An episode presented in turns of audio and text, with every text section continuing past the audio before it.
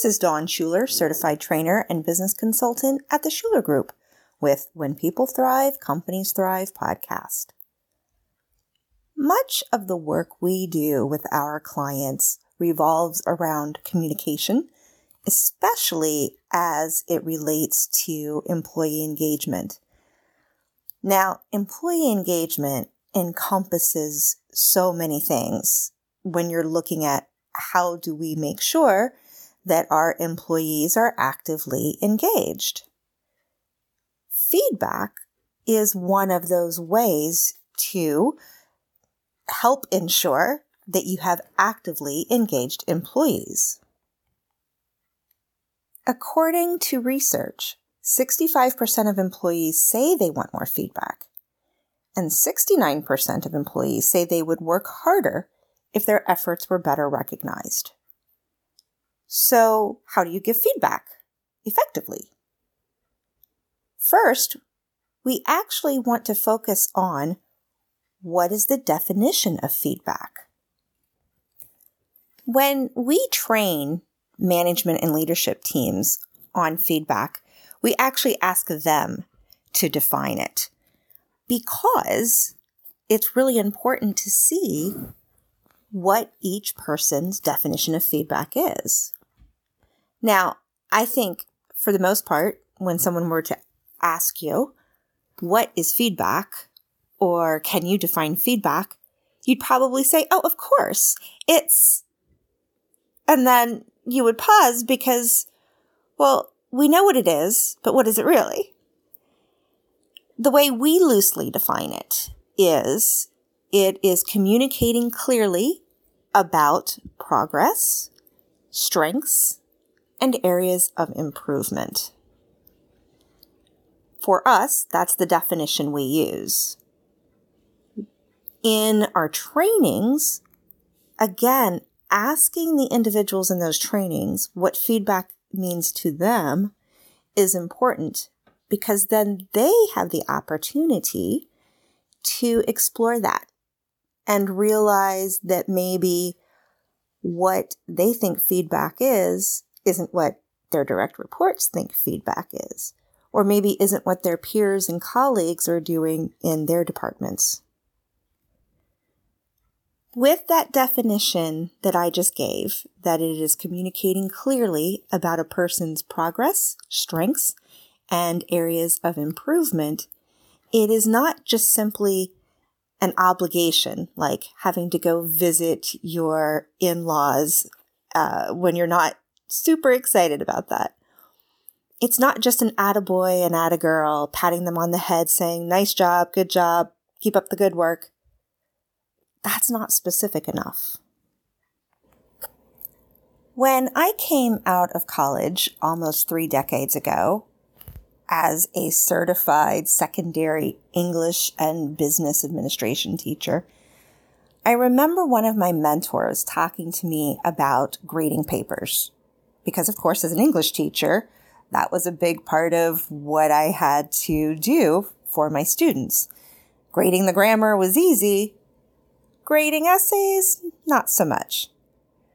Anyway, my mentor shared with me that don't just mark everything wrong, all the misspellings, all the grammar problems, all the syntax, all the writing styles, because if a student gets his paper back and there's just red all over, it feels defeating. It feels like there's no hope. And she told me just focus on the maybe top two or three issues and make sure you note positive things in that paper whether they be style or concepts, creativity, whatever it might be. Make sure there is a combination of positive, that will reinforce the strengths, as well as areas of improvement.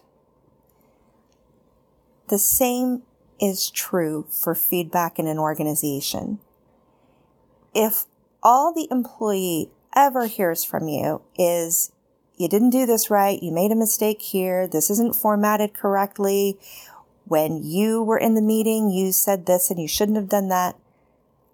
That absolutely leads to actively disengaged employees because they think, why even bother? I can't do anything right.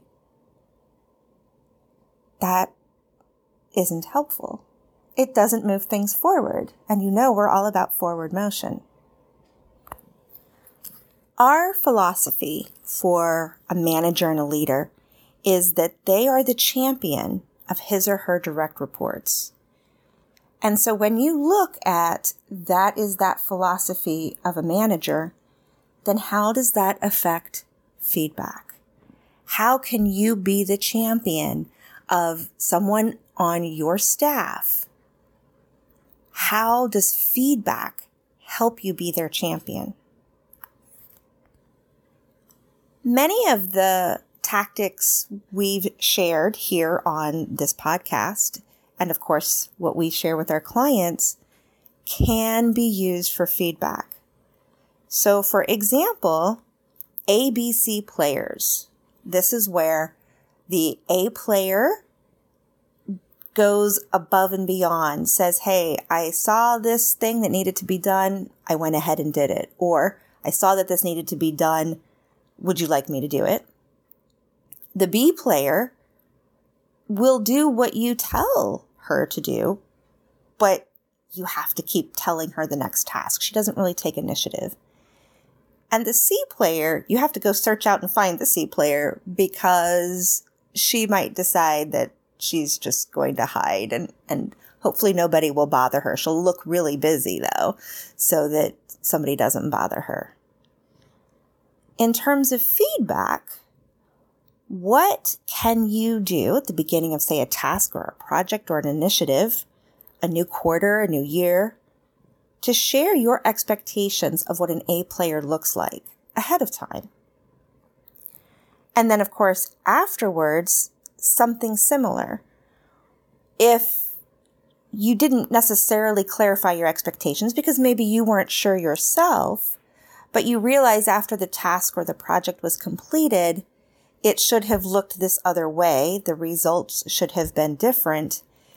Share that with your employee along with, and how can I support you in helping us get to that desired result next time? There's also what I call the Groundhog Day exercise. If you've ever seen the movie with Bill Murray, then you know what happens is that he lives the same day over and over and over.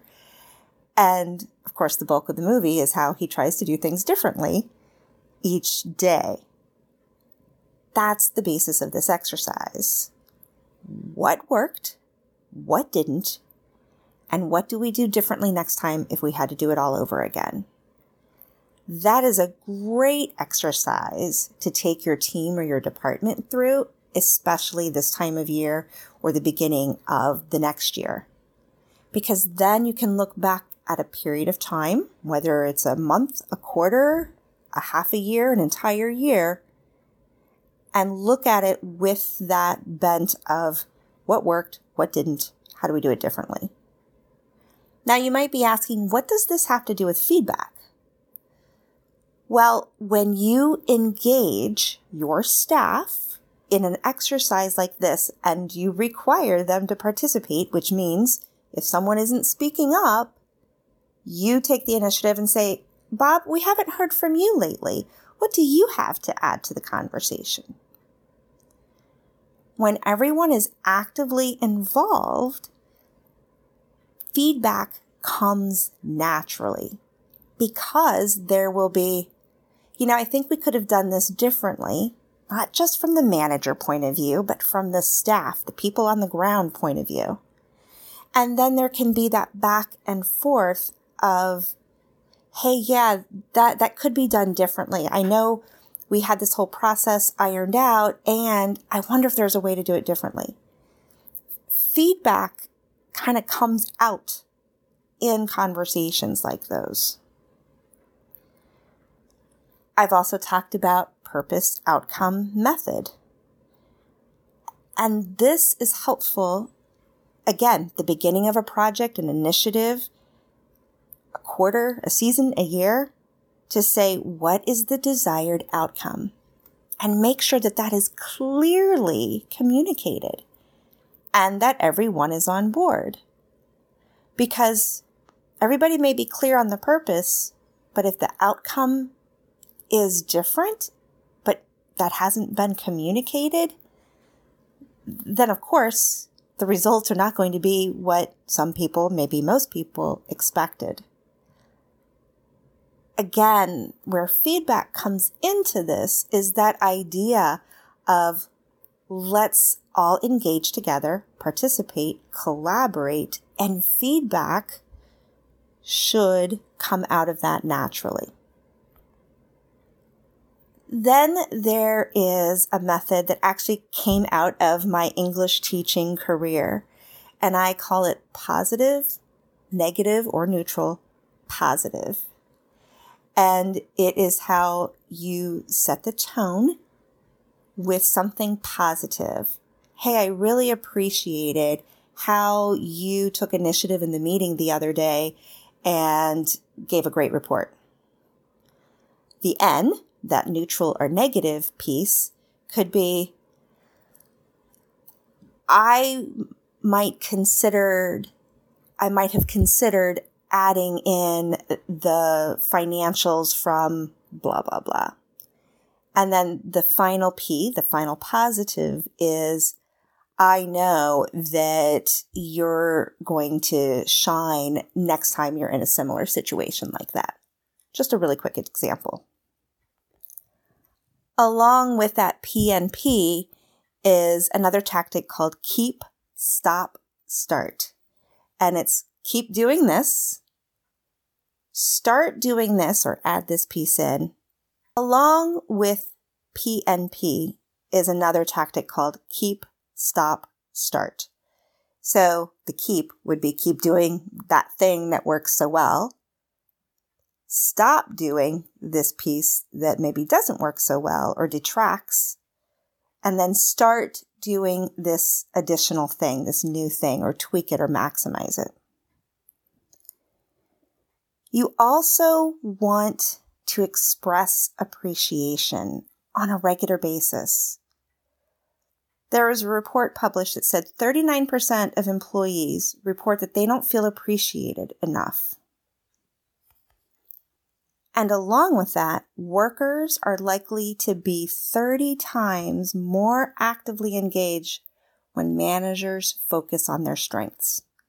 And that's one of the reasons why our definition of feedback includes that bit of focusing on strengths. Along with that can be this trick from parenting is catch them doing something good. And you probably thought I was going to say catch them when they're doing something bad. No, instead, look for and catch them doing something good. And then one final thing that I want to leave you with is when you're having these feedback conversations with your direct reports, how was it received? The good feedback, the stuff that helps us focus on our strengths, hopefully that's easy to receive, although some people do have difficulty accepting compliments. It's that constructive areas of improvement that can be difficult for all of us to receive. So keep that in mind that, especially depending upon the person's personality, they may be more sensitive than others. And so gauge that accordingly and check in with them to see how they received it. What did you hear when I said what I just said? And see if they've heard that especially if you've done that PNP, they have made, might have missed the positive stuff and just focused on the neutral or the negative piece in there. What are your forms of giving feedback? Is there anything in this particular episode you're going to adopt in your organization with your direct reports? If so, I'd love to hear how that works out for you. And you can do that over at www.theshulergroupllc.com. Until next time, may you thrive.